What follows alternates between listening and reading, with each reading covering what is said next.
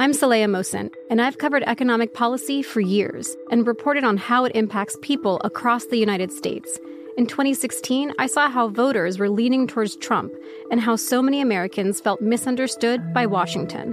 So I started the Big Take DC. We dig into how money, politics, and power shape government and the consequences for voters. With new episodes every Thursday, you can listen to the Big Take DC on the iHeartRadio app, Apple Podcasts, or wherever you get your podcasts. The Big Take from Bloomberg News brings you what's shaping the world's economies with the smartest and best informed business reporters around the world. We cover the stories behind what's moving money and markets. And help you understand what's happening, what it means, and why it matters every afternoon. I'm Sarah Holder. I'm Saleha Mohsin. And I'm David Gura. Listen to The Big Take on the iHeartRadio app, Apple Podcasts, or wherever you get your podcasts. Hi, guys. Nancy Grace here, host of podcast Crime Stories with Nancy Grace. I've dedicated my life to fighting crime and helping crime victims. For a decade, I prosecuted violent felonies. Every day is a mission. Every day is a chance to stop crime and keep one more person safe. Listen to Crime Stories with Nancy Grace on the iHeartRadio app, Apple Podcasts, or wherever you get your podcast.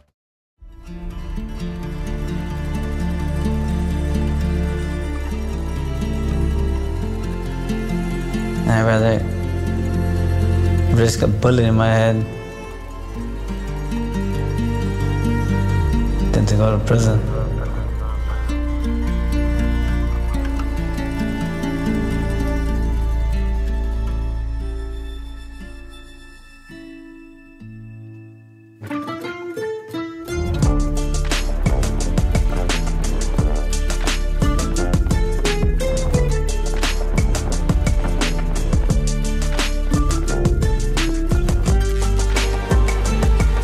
Curtis 50 Cent Jackson, And I'm Charlie Webster. and this is Surviving El Chapo, the twins who brought down the drug war.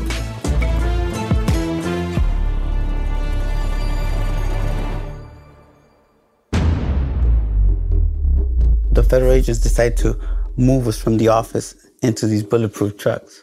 I get a call. It's Musico, one of the top lieutenants. And he's like, You know, I need to talk to you.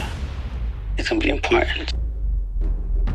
They got like 80 or 100 men ready to come get you and your brother. But we're gonna leave that decision for you and your brother. Because there's a chance that you might not make it out alive. I'm gonna ask you a question, and I just want you to tell me yes or no. Our lives are filled with thousands of choices that we have to make. Split second decisions that change the directions of our lives. But sometimes you don't want to choose. Peter and Jay were looking at their lives being taken away no matter what life in prison or a gunshot to the head. In that moment, through the crackle in the phone line, speaking to the cartel's top lieutenant, Musico, Jay decided that being taken to prison by the U.S. Marshals was a fate scarier than death. Instead, they risked the potential bloodbath of a cartel battle. So, I'm gonna ask you a question. Do you green light for us to go get you? Yes.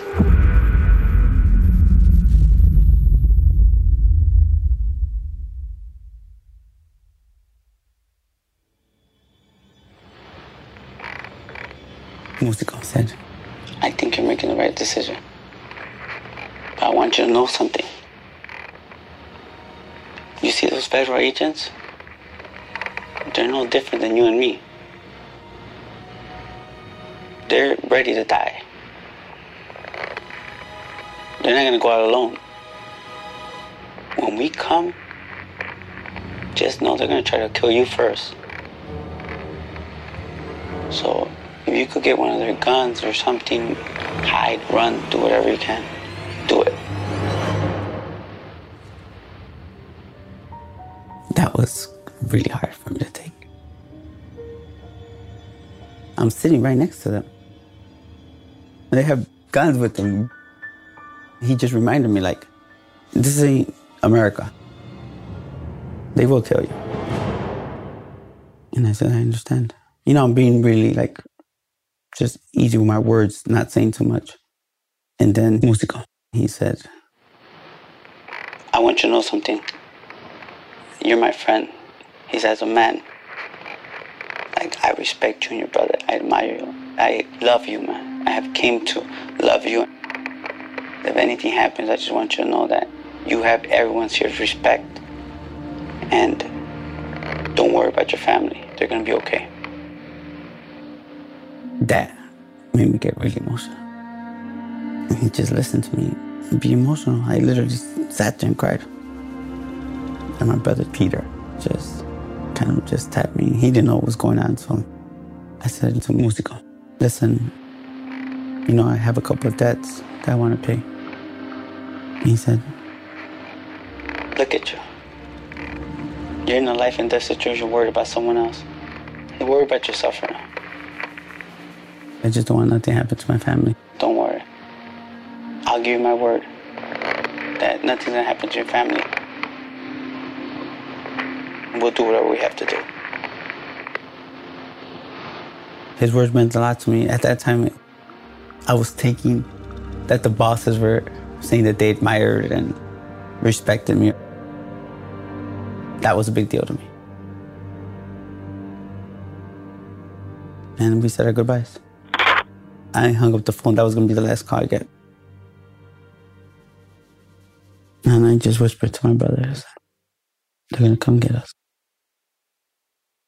There's a chance that these dudes ain't to be happy. He understood.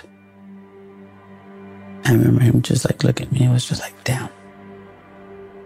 I know what he meant by like, this is what our life has become. This is how our life ends. I'm just thinking of your life as a whole and started kind of like, what is my life? This is gonna be my life? I sold a bunch of drugs and I died in a shootout. Oh wow, he was a great drug dealer. He was a man of his word. I leave my kids without a father, you know, my wife without a husband. And still, that at that time, I was like, I'm responsible. This is what we chose. And everyone, well, at that time, I think people in that life, we, we decide, oh, it's for the money.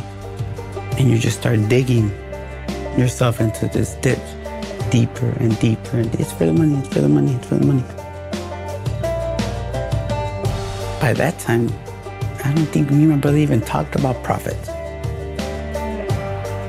Yes, it was different for us. It was, yeah, I could buy anything I wanted. But everything I wanted I couldn't buy with money. What fulfilled me, I think, was finally having like a family and I think maturing, seeing what was like all those other moments where you were like faced with life and death. I think you start realizing, wow, that money wasn't doing nothing for me. Them houses, them cars. At that time, we're what, we're 25 years old?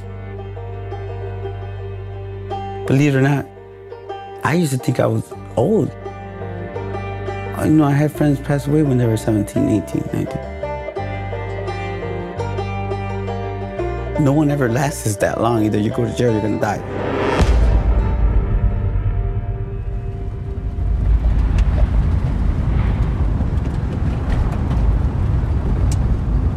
We drove around for a little while. They made us stop at a parking lot. Some of the agents got off and they met up with other agents, other people, and I could see them kind of like arguing, maybe? You know, hands throwing up in the air and stuff. There's probably 16 total. There's like four or five uh, vehicles, Suburbans. And they jump in back in the car, and when they jump back in the car, I knew something wasn't right because they jumped back in the car. They kind of said something. I don't know what they said. And I just heard all the clicks of their guns. And my heart probably skipped a beat. And I'm sitting down and one of the agents has, he has his AR-15. He's putting it around the chamber, but he has his handgun under his leg and it's cocked. He has it under his leg right here on my left side. And I'm like, wow. We end up driving. We leave there, we follow the other vehicles that of the agents or whoever the, the men were that they met with. But they, they were like kind of well dressed. And uh, we followed them. And we start driving to roads I knew. To me, I'm, we're heading back to the airport. I see that there's vehicles parked, like there's vehicles stopped. I see that there's two young guys in uh, like utility vests, and they have AKs and they're standing in the middle of the street. And he sees, he sees them, he, they're holding their gun. And he calls them. I'm like, come here. They're waving their hand. And he tells them, like, churn. And they easily churned in, and I could feel their tension. I could just feel it. And as that researching, I, I'm able to see to my right, there's like probably 80 armed men. Everyone holding AKs, rocket launcher. And they ease the trucks up into the street. And one of the agents says, don't make a move. Surround all the vehicles.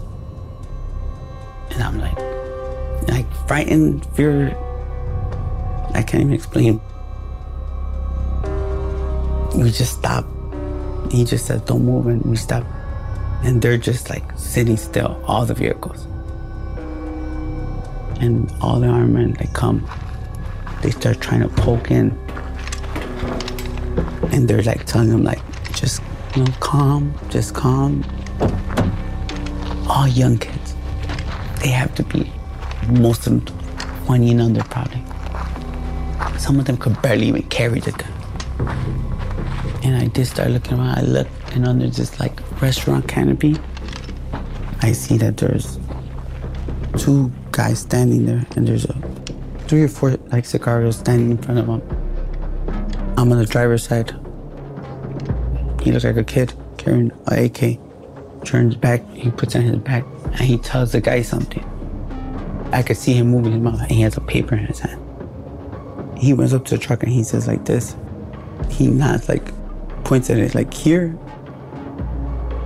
I guess they were asking him, we were in that truck. He opens the door. The federales don't move. He said, don't move. We're gonna do this the right way. And he tells them, you guys in Spanish and, and he's cursing like one false move, we're all going to hell guys just sit there. The guy comes and he looks, looks at me. He's holding a paper I can't see. And when he turns, it's our wanted picture. And he goes like this, so. Puts his thumbs up. Yeah. He comes like, let's go. To you and Pete. So I, I have the phone in my hand. Peter jumps off and I'm gonna start walking away. And I said, hold on one second. And I come back to the door. He's like, hold on, like, like what are you doing? And I'm like, hold on. The man that was in charge, he's in the front seat. I said, I'm not gonna need your phone anymore. And I said, I'm gonna keep my word. I'm gonna make sure I pay you something. And he was like, Yes, sir. And I reached over and I shook his hand. And I shook their hand. I shook all five guys that were there. I shook their hand. Why did you do that? To me, I was taking responsibility for putting myself in this situation. I put their life at risk. They were at home and they get the call like we have these fugitives from the US and they come and next thing you know now their life's at risk because they're doing your job. And it was my way of representing who I was. Don't worry, I'm gonna take care of you guys. I shook their hand out of respect to them. It wasn't me trying to be something I wasn't. It was me just being myself. The businessman I was, the man that I was, like the person I was, right? Still being nice in the situation that, still having respect for them in a way. And I tapped on the on his seat. They closed the door. The guy stood there. My brother was in front of me. We walked up to the stoop where the two men were standing there, and they have man bags or man purses, we call them. One of them has a, a AK hanging on his shoulder. You know, like they're the ones in charge. One of them reaches out. He was a lieutenant for that organization. And then the other guy was Mencho. Nemesio Oseguera Cervantes, known as El Mencho or just Mencho, was a high ranking member of the Milenio cartel. Milenio was a part of the Sinaloa Federation, and they fought side by side against the Federation's main rivals, Los Zetas, in the cartel war. Mencho's boss at Milenio was El Lobo Valencia. When El Lobo was captured by the Mexican authorities, he was extradited to the US to serve 25 years in a federal prison. Milenio fractured, and Mencho started the Jalisco New Generation cartel, known as CJNG. Many thought Mencho had handed El Lobo to the Federales so he could lead his own cartel. Whatever the reason, it worked. CJNG is now considered the most dangerous criminal organization in Mexico and Mencho himself is one of the most wanted men in the world, with a $10 million bounty on his head. And if you've ever visited or are in Los Angeles, you might have even seen Mencho's face on a few DEA billboards around the place. There's even one near Dodgers Stadium. Hey, Mencho, pleasure to finally meet you. You guys are good? Yeah. Said, hey, you know, you got a couple people need to talk to you. They handed us like two or three phones. One of them was the the boss at the time. His name was Lobo Valencia.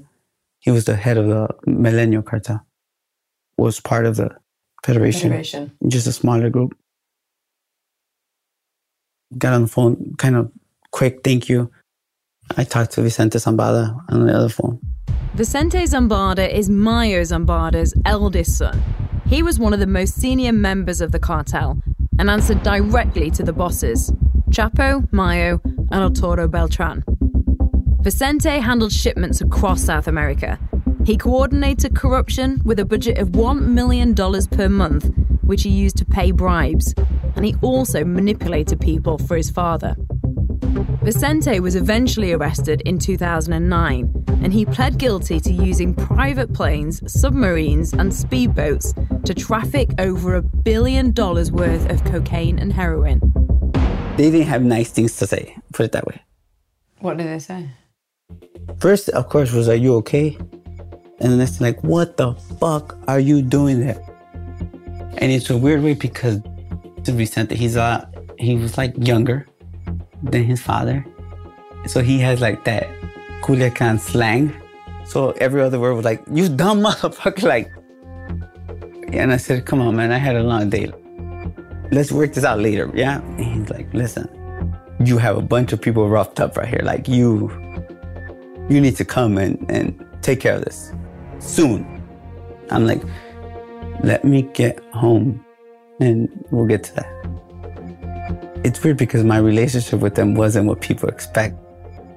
It was a, a friendly relationship. No matter what, it was a friendly relationship and they, they treated me kind of like family, almost like. It was that family, like kind of like they were gonna talk shit in a nice way. Like it's still in their way, but they were still like, Like family can. yeah. Just like I have orders. Our job is to make sure we get you back home safely. So at this point, you're still not safe. Yeah. So he said, so the U.S. Marshals are coming. You see these two guys? They bring them. They have AKs. They're too dark. One of them's chubby, in their 20s, guys, and said, These guys are the guys we're gonna give for them. They're gonna go with them. The US Marshals were only minutes away, and the federales had to give them something. So they quickly got two random guys to pretend to be Jay and Pete and put them in a car to be delivered to the US government. The federales were embarrassed, but giving up the wrong people was better than admitting they had to let the real fugitives go. And so they they were put in the cars that you'd just been in, the bulletproof cars, with the federales mm-hmm. to drive to the U.S. Marshals. To kind of like say, Oh, we got the wrong guys. It's the switch, right? Yeah. Yeah. That's common. It's a common practice. Mental. He was like, Do they look like you? I said, Hell no, these are ugly motherfuckers. Like, you know, I had to make a joke out of it. And they're like, I know. I felt bad. I was like, Hold on. Are you guys okay? He said, Man, guess what? They gave us all a bunch of liquor so we could get drunk, so they could look like they were partying. They gave us some coke.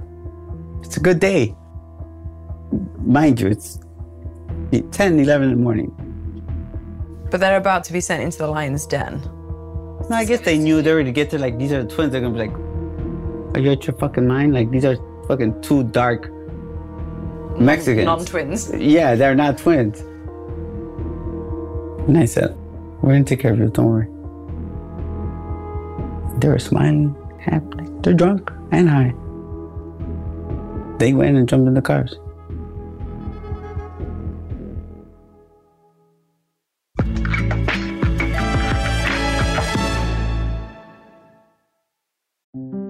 This is Neil Strauss, host of the Tenderfoot TV True Crime Podcast, To Live and Die in LA. I'm here to tell you about the new podcast I've been undercover investigating for the last year and a half. It's called To Die For. Here's a clip.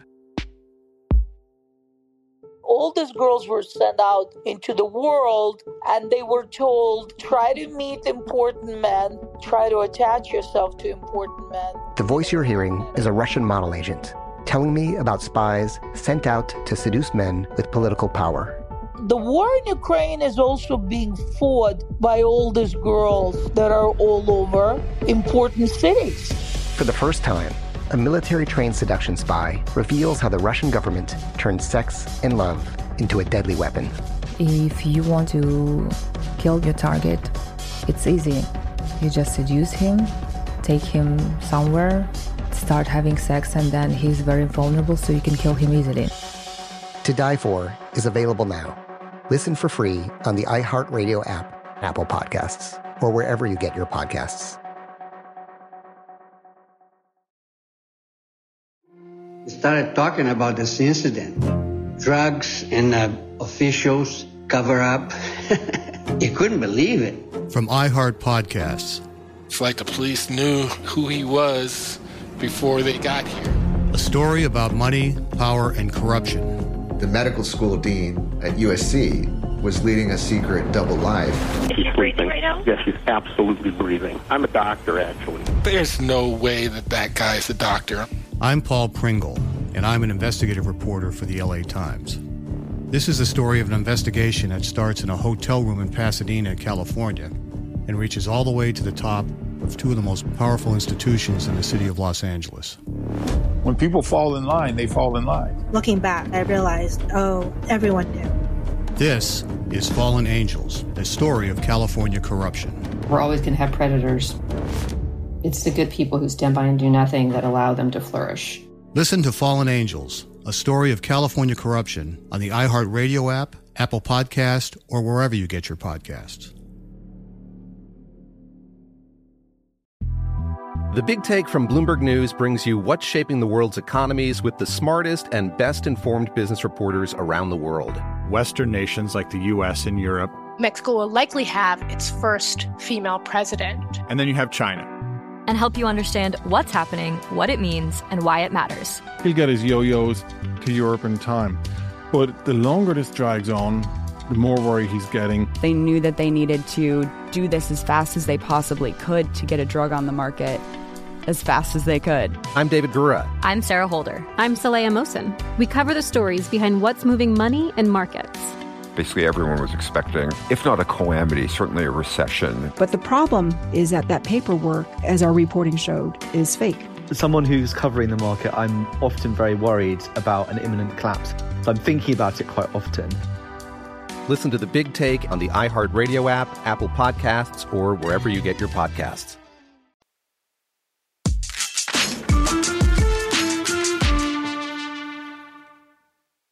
Didn't even think twice. They put me in another bulletproof car.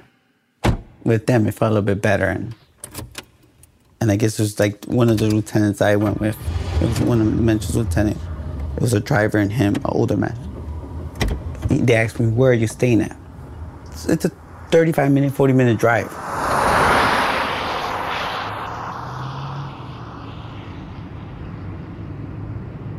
It's a six, seven car caravan full of sicarios and me. I know there's a military checkpoint going into that part. I'm like worried. I said, Is there another way? He said, Well, what do you mean? We're driving. I said, You know, there's a military checkpoint. Oh, don't worry about that. Don't worry about that. And sure enough, we're coming. They waved to them. They have their guns in their hands. I mean, rifles, like literally. They waved, just we rode right past them. I was like shocked because like, that, like the military, that doesn't really happen.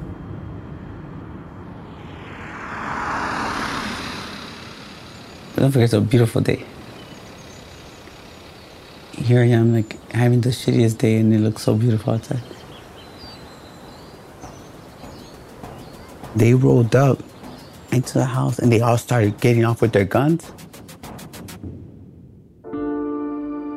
Val and Viv were anxiously waiting back at the house after the federales had let them go free in the negotiations back at the police station. They had no idea if they'd ever see Jay and Pete again. The back and forth that Valerie and I were going through on our own. No one's giving us any kind of any news of what's going on with them. I seen all the trucks and the guys, and then they were armed, and it was like, this is, you know. It's weird because in one way it was like paradise, and the other way it was like hell. We're in the most beautiful, probably beaches of Mexico. There we are, like living through the worst, you know, one of the worst moments in our lives. I think that that's like really, I would say the um, the epitome of what our lives were before that. That every happy moment, every beautiful moment in our lives, every memorable moment in our lives was overshadowed by a bad moment. You get used to it, and then you just wait, and then you're like, okay, well, we'll get over this, and you know, it'll pass tomorrow. You know, that's that time that I was telling you, Charlie, that you know, we live on these high moments because that's all I could live on was the high moments that we were going through. And the low, low moments and these the turmoil that we would always go through too was like, we'll pass through it. We'll get through it. And then you become like you would get numb to it. No, but if I could get rid of the cartel in our story, it'd be a fairy tale.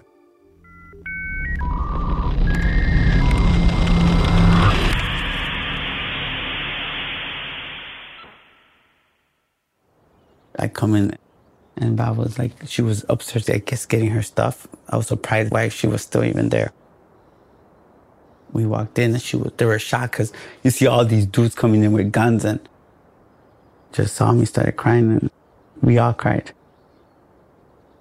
Then I introduced Val Vivi to Mencho. He was sitting there. He had his radio in his hand. And he's kind of sitting like really cocky though at the table, like with his legs open, and he has the radio here, and he's playing with the switch with his gun in his hand. And he's like, "Yeah, don't worry, we're gonna leave. You know, we have a, a federal police coming to escort us back to Guadalajara." Did that change you after that? Oh, for sure. It made me see what I could be facing. Kind of like it was my reality for that time. And now I'm getting a glimpse of what could happen. And that wasn't a good feeling. That was not something that I liked. What happened to the US Marshals and the two guys that were put in your replacement? Well, later on, I did find out they did make it. Did you um, ever give that guy his money? I did. he kind of looked like. I did. Ugh. Um, we ended up giving him like $2.5 million. Everyone who had anything to do with it got a chunk. Was 2.5 million a lot of money to you at that point? There's money that we consider to be the cost of doing business. To us, is overhead. The company can't function without the CEOs who are micromanaging like everything. So you take it as loss. It was what it was. I mean, you prepare for those things.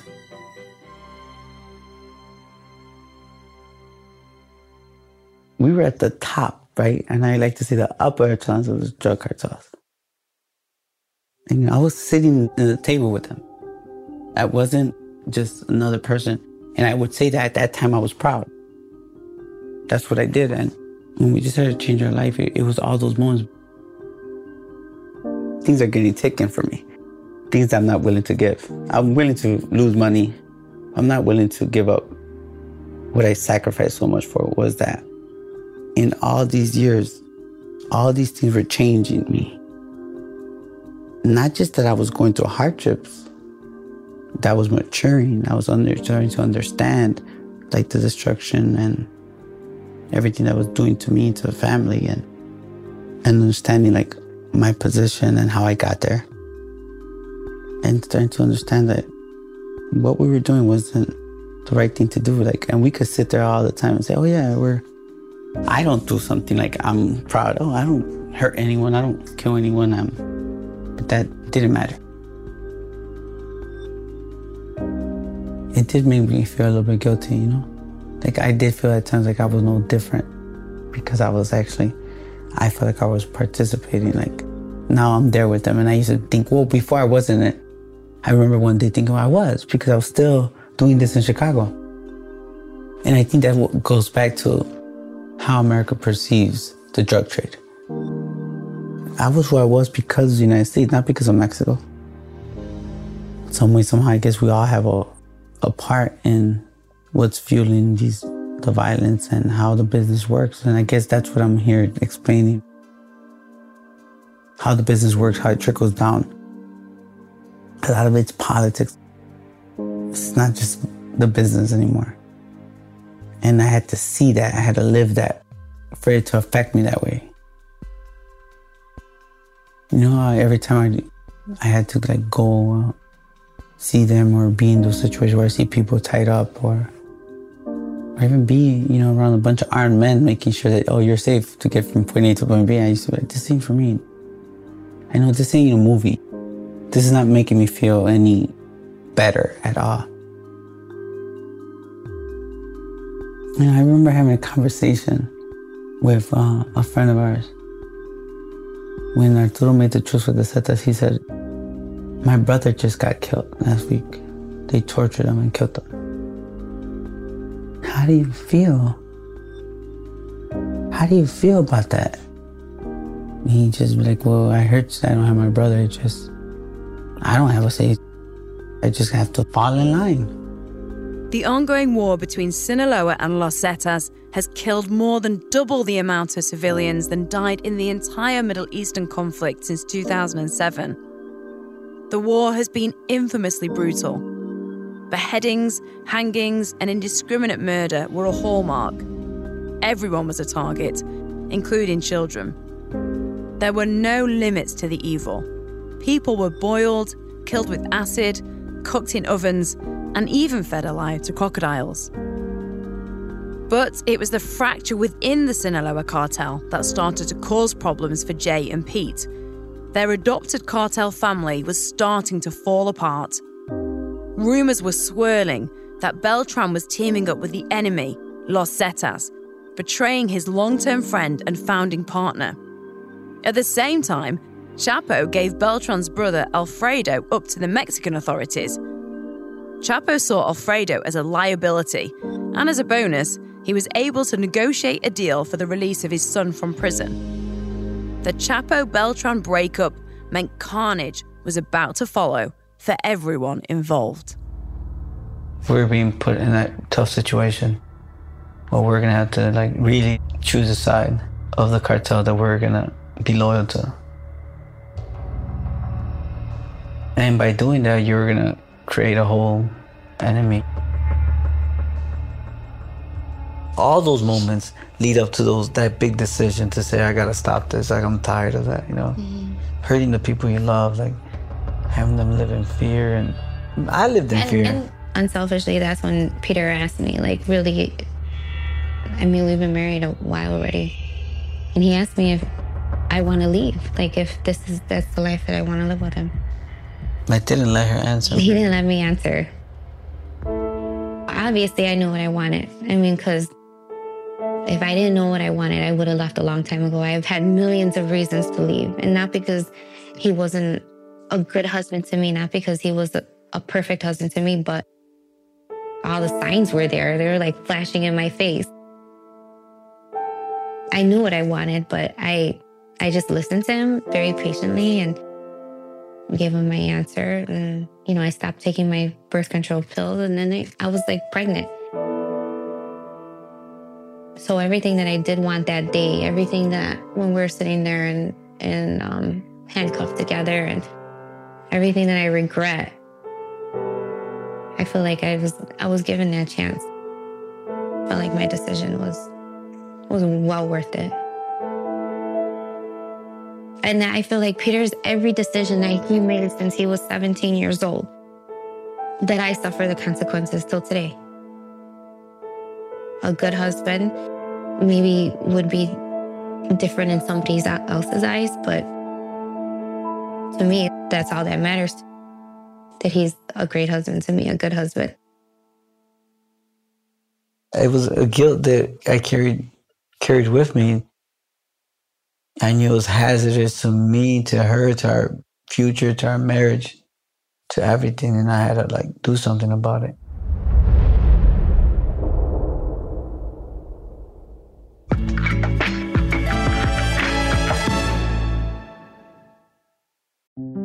This is Neil Strauss, host of the Tenderfoot TV True Crime Podcast, To Live and Die in LA.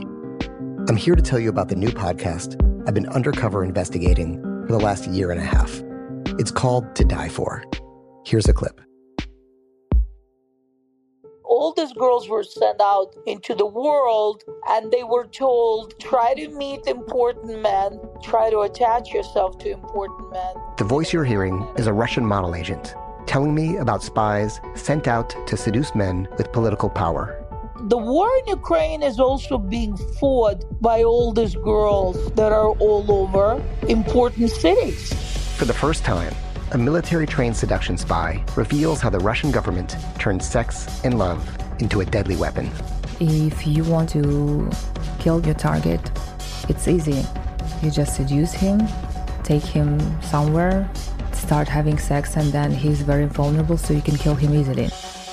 To Die For is available now Listen for free on the iHeartRadio app, Apple Podcasts, or wherever you get your podcasts. We started talking about this incident drugs and uh, officials cover up. you couldn't believe it. From iHeart Podcasts. It's like the police knew who he was before they got here. A story about money, power, and corruption the medical school dean at USC was leading a secret double life. She's breathing right now? Yes, she's absolutely breathing. I'm a doctor, actually. There's no way that that guy's a doctor. I'm Paul Pringle, and I'm an investigative reporter for the LA Times. This is the story of an investigation that starts in a hotel room in Pasadena, California, and reaches all the way to the top of two of the most powerful institutions in the city of Los Angeles. When people fall in line, they fall in line. Looking back, I realized, oh, everyone knew. This is Fallen Angels, the story of California corruption. We're always going to have predators. It's the good people who stand by and do nothing that allow them to flourish.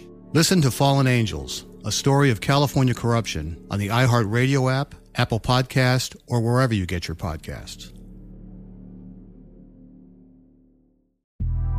The Big Take from Bloomberg News brings you what's shaping the world's economies with the smartest and best informed business reporters around the world. Western nations like the U.S. and Europe. Mexico will likely have its first female president. And then you have China. And help you understand what's happening, what it means, and why it matters. He'll get his yo yos to Europe in time. But the longer this drags on, the more worry he's getting. They knew that they needed to do this as fast as they possibly could to get a drug on the market as fast as they could. I'm David Gura. I'm Sarah Holder. I'm Saleha Mohsin. We cover the stories behind what's moving money and markets. Basically, everyone was expecting, if not a calamity, certainly a recession. But the problem is that that paperwork, as our reporting showed, is fake. As someone who's covering the market, I'm often very worried about an imminent collapse. So I'm thinking about it quite often. Listen to the big take on the iHeartRadio app, Apple Podcasts, or wherever you get your podcasts.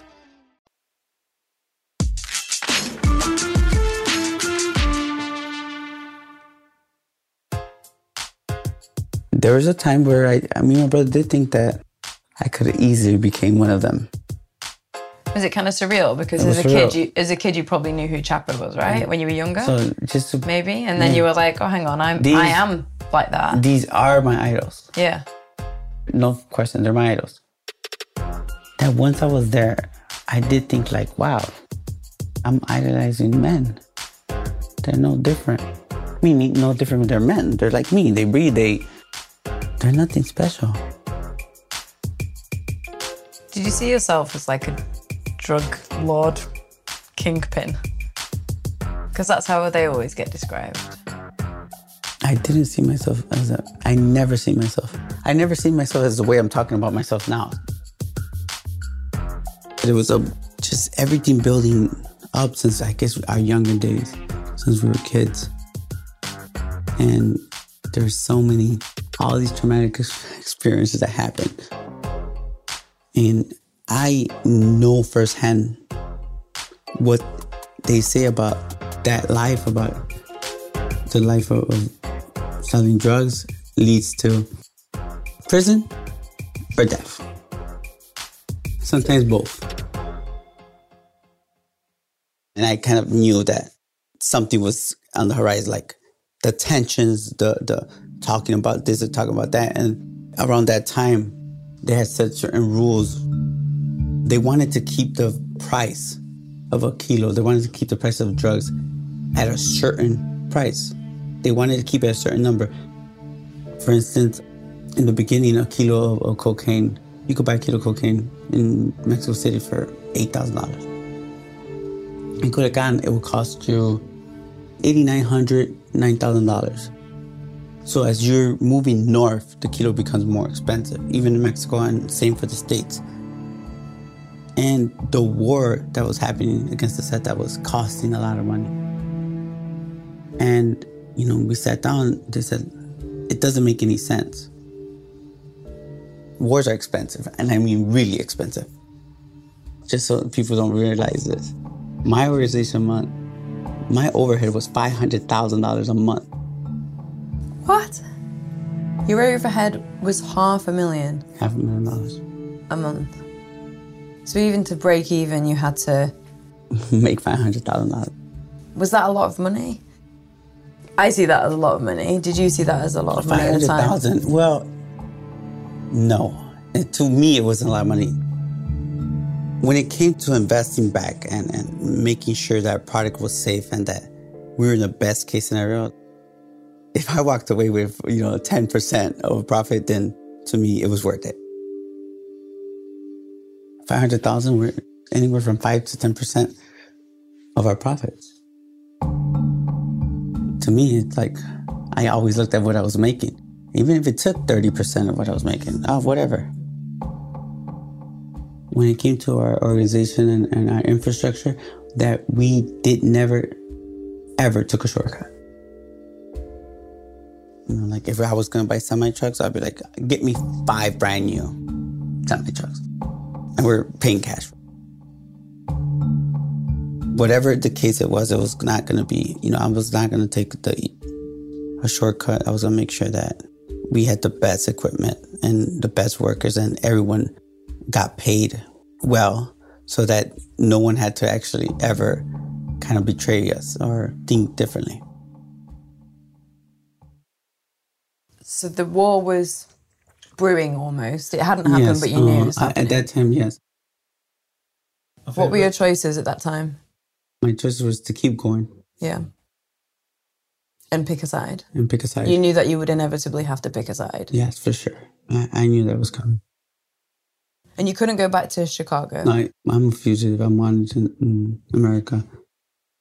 you know, we thought about going to another country. Did you? Yes, for sure. We contemplated that, you know, a few times. Like Did you think about where? unextraditable country. We're thinking Costa Rica. Or, we were pushing Spain at that time. You know, getting there wasn't the problem. It's just in Mexico, I was comfortable. Know, we have a background. I could say this is what we do, and you have that ability to like maneuver and kind of blend in a little bit. I know the language. I know the culture. Then, by that time, I was protected, right? I already had escaped from being captured that one time. I didn't want to go to another country and have to deal with that. But I always said, like, I'm simple. I could, I'd rather be locked in a house, a nice house, right, than locked in prison. But that came with a price. It meant that I was going to have to break away from my family. My wife was to have to break away from her immediate family because I was not going to take a chance for the feds to find out that I'm in a country where they could just go and be like, hey, surprise, I'm here. Yes, they could easily get you in Spain because you weren't you weren't protected in Spain. Yeah, I wasn't protected in Spain. Yeah. Or in one of those countries, Canada, whatever the case is. That wasn't going to solve what I wanted to do. That wasn't to solve what was in my heart for my family. You know, like a normal life. And it was really getting to me. I, you know, my son was born. My son would always want to be with me, and he loved playing with cars. And he, like, just say I got caught up on the phone or something, he would start playing with my workers, with my security. And there they are holding a rifle and back, and that was in a. Pushing a car back Yeah, and forth, a toy that- car back and forth with a massive rifle. that wasn't what I wanted for my kids. Like, I did that. Me running was wasn't gonna take away from the hurt and the wrong I was actually doing to my family. I saw my son like he has no idea, you know, a year old. I saw like damn that. I thought about my life. How you got accustomed to certain things. I used to think about me. That's what my family. Oh, you're not gonna do this. You could learn, you could be good at it, but you're not gonna do this. And that's the first thing I did. So there was options. And I did believe that at that time I started going with this notion that I always said, like, yeah, all good things are difficult. All those good things are gonna take some sacrifice. The easy shit, oh, it's easy. Don't go to work, it's easy to stay home. But that's not the right thing to do, right? The impending cartel war meant that everyone was on high alert. And it wasn't just Pete and Jay who were at risk of being caught up in choosing a side. Val and Viv might have joined the twins willingly, but just like the twins themselves, their children would be born into a life they didn't choose. Jay and Val already had a one year old, and they had another on the way. Pete and Viv were pregnant for the first time. I do recall options. Always thinking of options. And me and my brother did this a lot. He'll be like, this is what we need. And just you know, in the business, we were always, I think what made us successful that we were always looking for the next thing. We didn't settle. We didn't say, okay, let's enjoy it. I know I needed like some type of solution for what was coming. I remember my brother and me thinking like, wow, I talking one time, like it's gonna get really rough. Both our wives are pregnant now. I remember like it's gonna get rough. Like it's not, I don't think it's even safe for them to be here anymore. I remember like us being scared, like nervous to like tell them that while they're pregnant. They need our support. We're scared of telling them that. We didn't think that was a good idea for them to be with us at the time.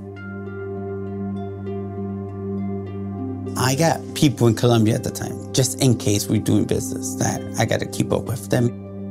I got people in Mexico City.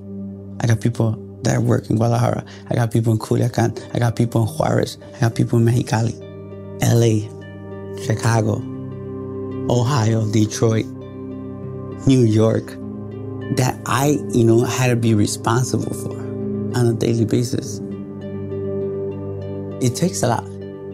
It would take a lot of work. So I have people with me. There's the people for, that work for an organization. There's there's like then we have associates right, that we're doing business. Like somebody might be doing this for me and you meet them, you're talking to them. So I have 20, 25 people every day on a daily basis. Depending on us some way, somehow, for even the smallest things. Like right around that time, I would promise Val that I would like rub her feet every day before she went to bed. And sometimes I could be right there with her, but like we're not really talking. She's in my presence, but two different lives. I remember um rubbing my feet and you know I'm getting phone calls.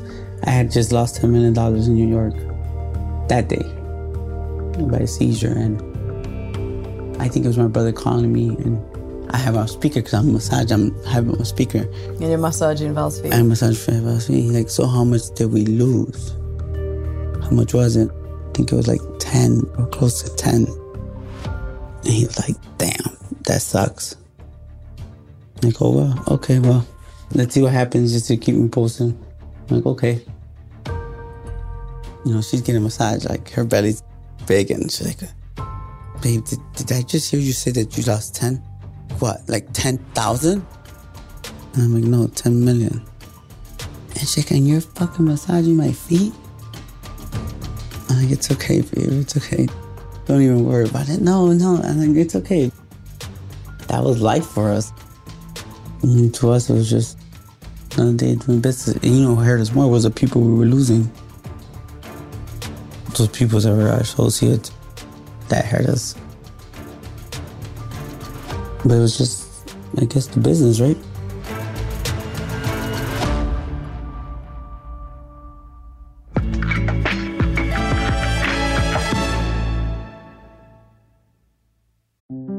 This is Neil Strauss, host of the Tenderfoot TV True Crime Podcast, To Live and Die in LA. I'm here to tell you about the new podcast I've been undercover investigating for the last year and a half. It's called To Die For. Here's a clip. All these girls were sent out into the world and they were told try to meet important men. Try to attach yourself to important men. The voice you're hearing is a Russian model agent telling me about spies sent out to seduce men with political power. the war in ukraine is also being fought by all these girls that are all over important cities. For the first time, a military trained seduction spy reveals how the Russian government turned sex and love into a deadly weapon. If you want to kill your target, it's easy. You just seduce him, take him somewhere, start having sex, and then he's very vulnerable, so you can kill him easily. To Die For is available now. Listen for free on the iHeartRadio app, Apple Podcasts, or wherever you get your podcasts. Started talking about this incident. Drugs and uh, officials cover up. you couldn't believe it. From iHeart Podcasts.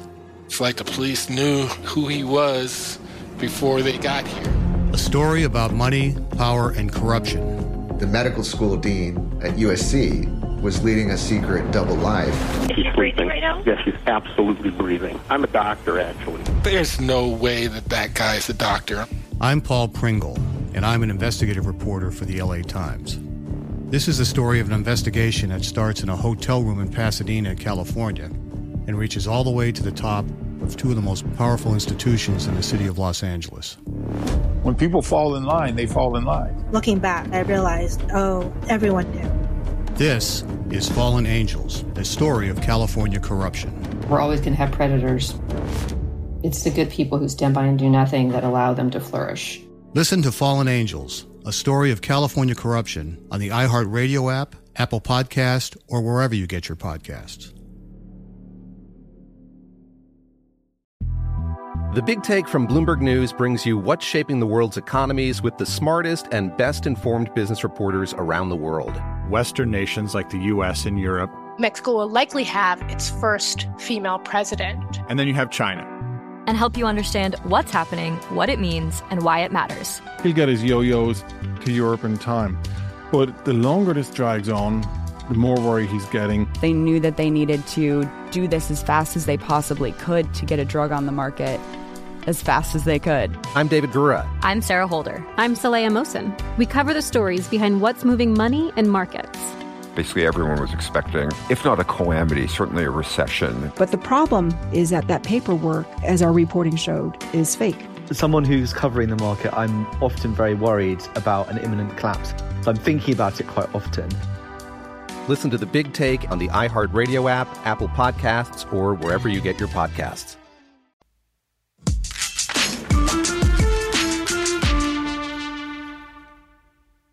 At that time, I was living in the city Guadalajara, kind of more by ourselves. Me and Val were by ourselves. And Val had actually will travel back to Chicago once a month for like a week or 10 days. It'll give me and Tommy, my best friend, chance to kind of like just, we'll just hang out. I was watching TV and this documentary came out about John Gotti and the mafia. And I was translating it for Tommy. Basically talking about the case. So I was translating for him. It basically talked about Sammy the Bull's case and John Gotti, their history. And it just said that, you know, Sammy the Bull had received five years for 19 murders for his corporation against John Gotti. And, you know, at that time, I mean, I already knew of the story, but this was kind of going in depth about details and how they kind of got to the point of the investigation. To us, it was like not a big deal, I guess, right?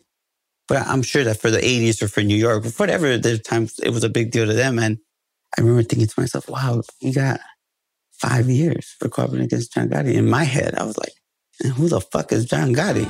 John Gotti was the boss of the Gambino crime family in New York.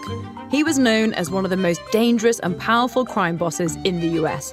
Gotti was the original Teflon Don. No one could get a conviction to stick until his right hand man, Sammy the Bull, cooperated with the FBI to help put Gotti behind bars.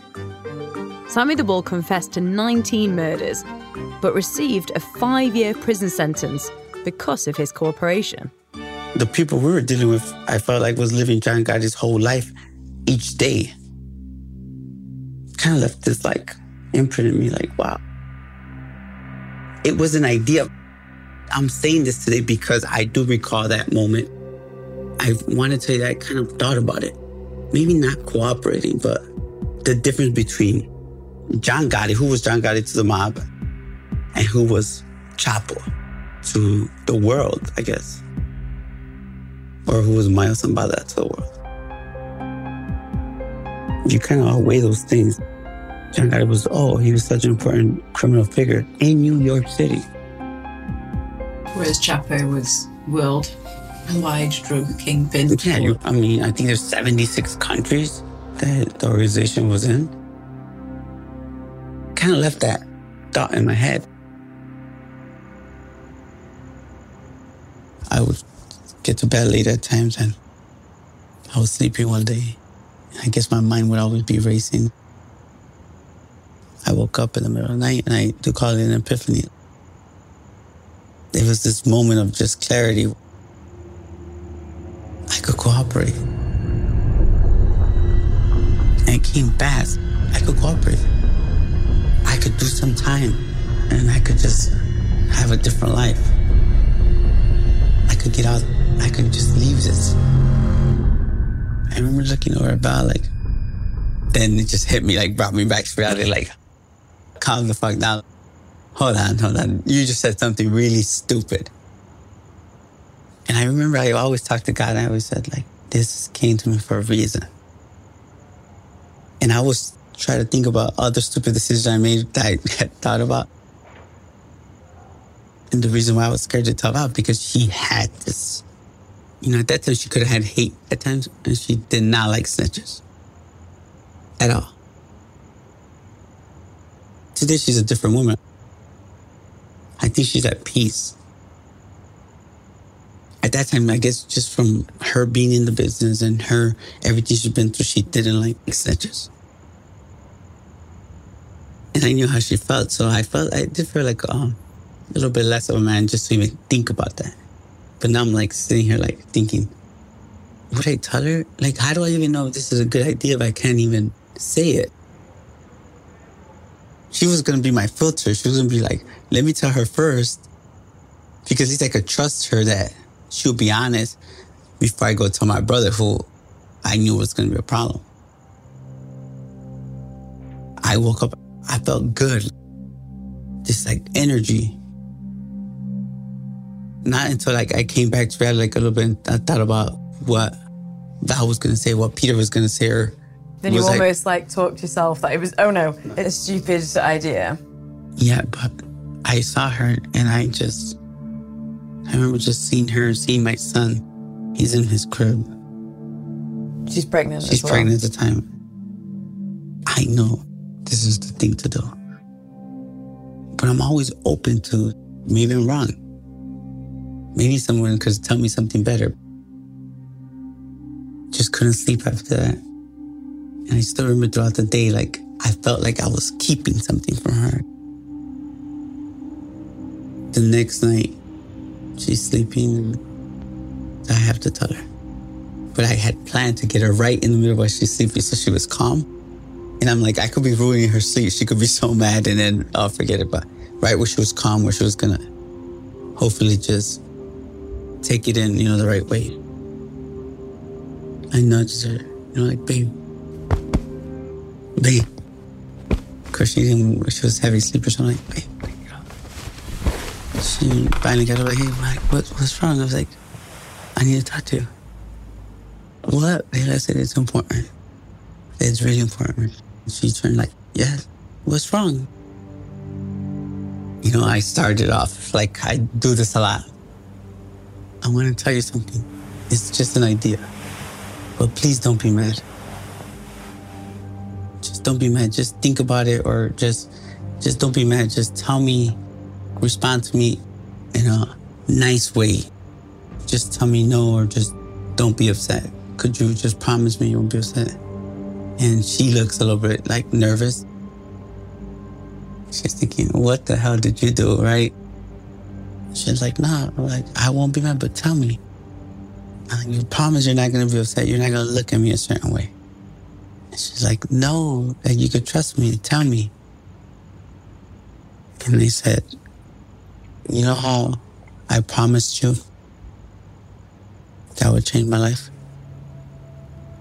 She's like, yes. What if I told you I have the answer? And she's like, What do you mean? I said, What if I told you I had the answer of how I could change my life? Or we could have a different life? And she's like, Yeah, I'm lost. And I repeated, like, What if I told you I had the answer, but it was gonna take some type of sacrifice? But we could have a different life for our kids. What would you say? I would say, let's do it, right? Just hold that thought. It would take a big sacrifice from you and me. Okay.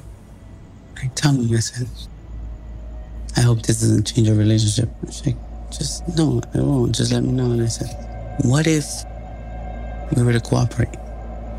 And she gave that look. She said, what? My heart, I mean, I'm nervous. Like, and I'm thinking, like, was that what? Like, I didn't understand you because I could have just been shy. I said, what if we cooperate? She's like, what do you mean? I said, like, what if I reach out to the feds and we cooperate? She was like, you're crazy. Like, just what if? I'm like, what if we cooperate? If Sammy the Bull got five years, who? Sammy the Bull got five years. What if we were to turn in Chapo or Mayo or one of them? Think we would have to do some prison time. But we'll have a chance to change her life. And she just stood there staring at me.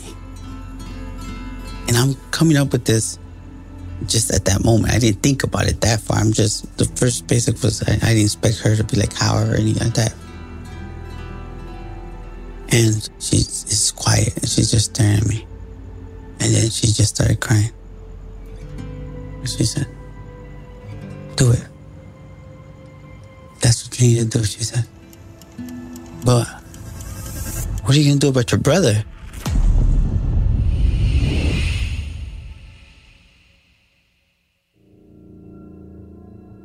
I said, I'm going to have to do prison time. She's like, How long do you think? I said, I'm not sure. And she said, How much does time Sammy get? Said, Five years. She's like, Oh, well, you would get less than that. And I'm like, Well, I don't know. But I said, Let's just be realistic. Say we get 10 years. And I'd have to do eight and a half for a good time. If I could get a couple programs, I'm, I'm being real positive too, okay? I'd have to do like seven years. Seven years it'll take, and we'll be out. And she's like, seven years. I said, listen, your average parent goes to work. And I started to calculate, wrap my phone up. Have a calculator. They work 40 hours a week. Starts doing this calculation. And I'm thinking they- they're averaging maybe spending four hours a day with their kid on the weekdays. And then, you know, on the weekends they have full days, you know, but they need time for themselves. Like, we're not that far off of the time we could spend with our kids in the process. And she's just like, 10 years? I'm just saying, worst case. And she's like, do it. I was blinded by what I wanted to do. That it kept me like from seeing anything that I think would make me think twice or make me reconsider. I didn't think about the money. I didn't think about anything else but about changing my life. I do remember like me about talking about a little bit more. You know, when I think of something or I have an idea, and people who do know me, I get excited. I get like antsy. Like I want to get to it. So I would like talk to Val about different things, you know, all day, just no matter what I was doing, I was like going back to that thought. And I did feel like, like I felt really loved. I think that's what I was always looking for. In the way that I was receiving that love from Violet. I remember just like I would see her, I would look at her like I was happy. But then I'd be nervous thinking about my brother. I don't remember thinking about anything else. You know, I was just thinking about that. I was looking for a good time to tell my brother. A few days later, I wanted to, it, it was within that week or so. We're going to go to a business meeting. You know, we we're talking. I said, Hey, Peter, like, I need to talk to you about something. But you can't be mad. What do you mean you can? I said, I want to say something to you. I want to just give you an idea, but if you don't like it, just, just don't be mad. You know, just hear me out.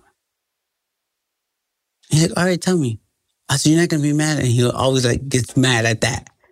just fucking tell me. What the fuck did you do? I said, no, listen, this is an idea. All right, tell me. I was nervous. I was really nervous.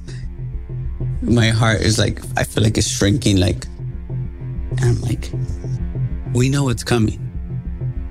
I think we have a chance. Like, we could get out this life. And he's like, oh, how? How is that? Don't be mad.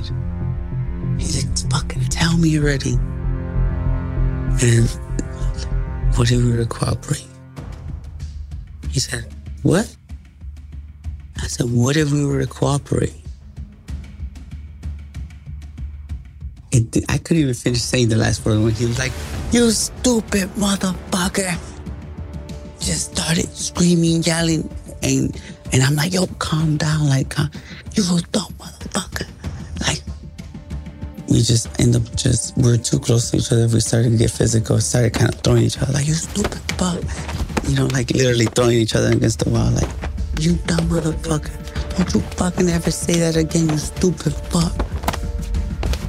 Everything you could think of. And I just took it. I felt defeated.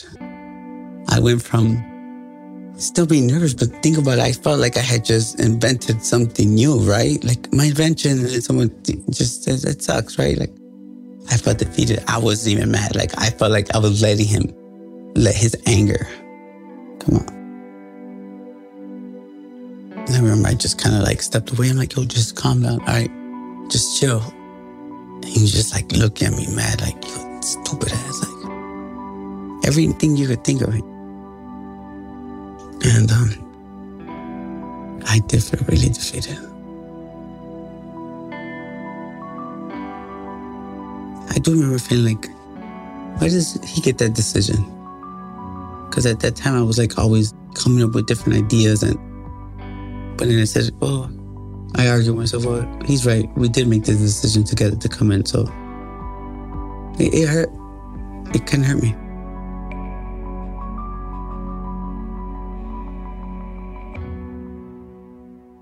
A couple of days passed by. I remember telling him, look, Jay, we're making millions of dollars a month. Everything's going good. Don't fuck this up. Right. I could tell that he he already kind of was already making him up his mind. And what was bothering me about my brother is that what was his mindset at where he was making that decision, right. knowing that could affect everything, everything else. Everything else. Like that was the main issue that was bothering me. Where I wanted to choke him up, be like, bro, what are you doing? Listen to what you're willing to like this. Understand. And I still not only that. I said the sad part that we look alike. I want to punch your no. face, but it looks like mine. No, no, no, no, he has a valid reason. He has a valid reason. Valid, valid. He has a valid. We look alike. They don't know who's who. Right. They yeah, right. yeah, they don't know. And, but basically, no matter what, they didn't see us as two. They saw us as one. Yeah. And what was I thinking?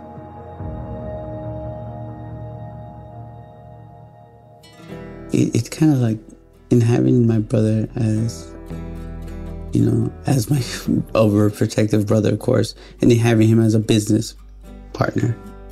And we're so intertwined into our life with each other. And in so many ways, obviously, we're twins, but I did feel a little bit like, wow, I can't even make the decision for my family. We're a package deal.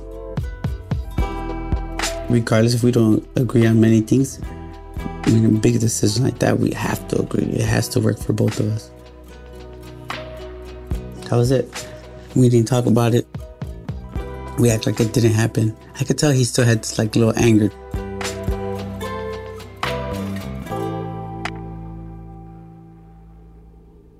And I went to maybe a week, 10 days later, 12 days later. It was a while. My phone rang one day. It's a weekday, late at night. It's like 2 in the morning. And I'm like, hello. And it was silent. Hello? And he's just like, how would we do it?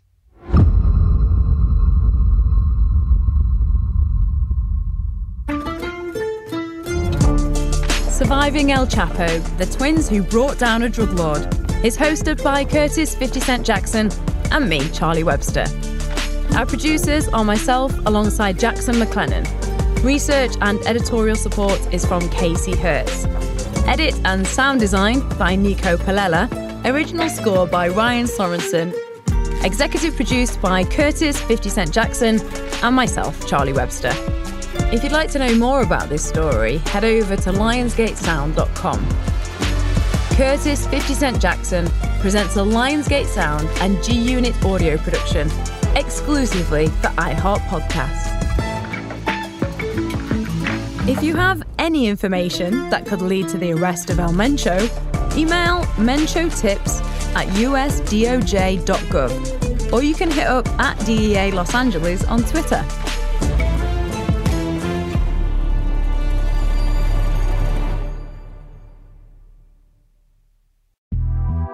The Big Take from Bloomberg News brings you what's shaping the world's economies with the smartest and best informed business reporters around the world. We cover the stories behind what's moving money and markets. And help you understand what's happening, what it means, and why it matters every afternoon. I'm Sarah Holder. I'm Saleha Mohsin. And I'm David Gura. Listen to The Big Take on the iHeartRadio app, Apple Podcasts, or wherever you get your podcasts. I'm Saleha Mohsin, and I've covered economic policy for years and reported on how it impacts people across the United States. In 2016, I saw how voters were leaning towards Trump and how so many Americans felt misunderstood by Washington. So I started the Big Take DC. We dig into how money, politics, and power shape government and the consequences for voters. With new episodes every Thursday, you can listen to the Big Take DC on the iHeartRadio app, Apple Podcasts, or wherever you get your podcasts.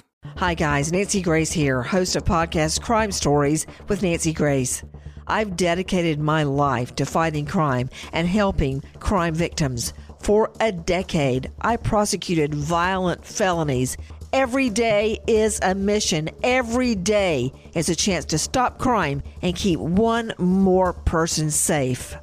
Listen to Crime Stories with Nancy Grace on the iHeartRadio app, Apple Podcasts, or wherever you get your podcast.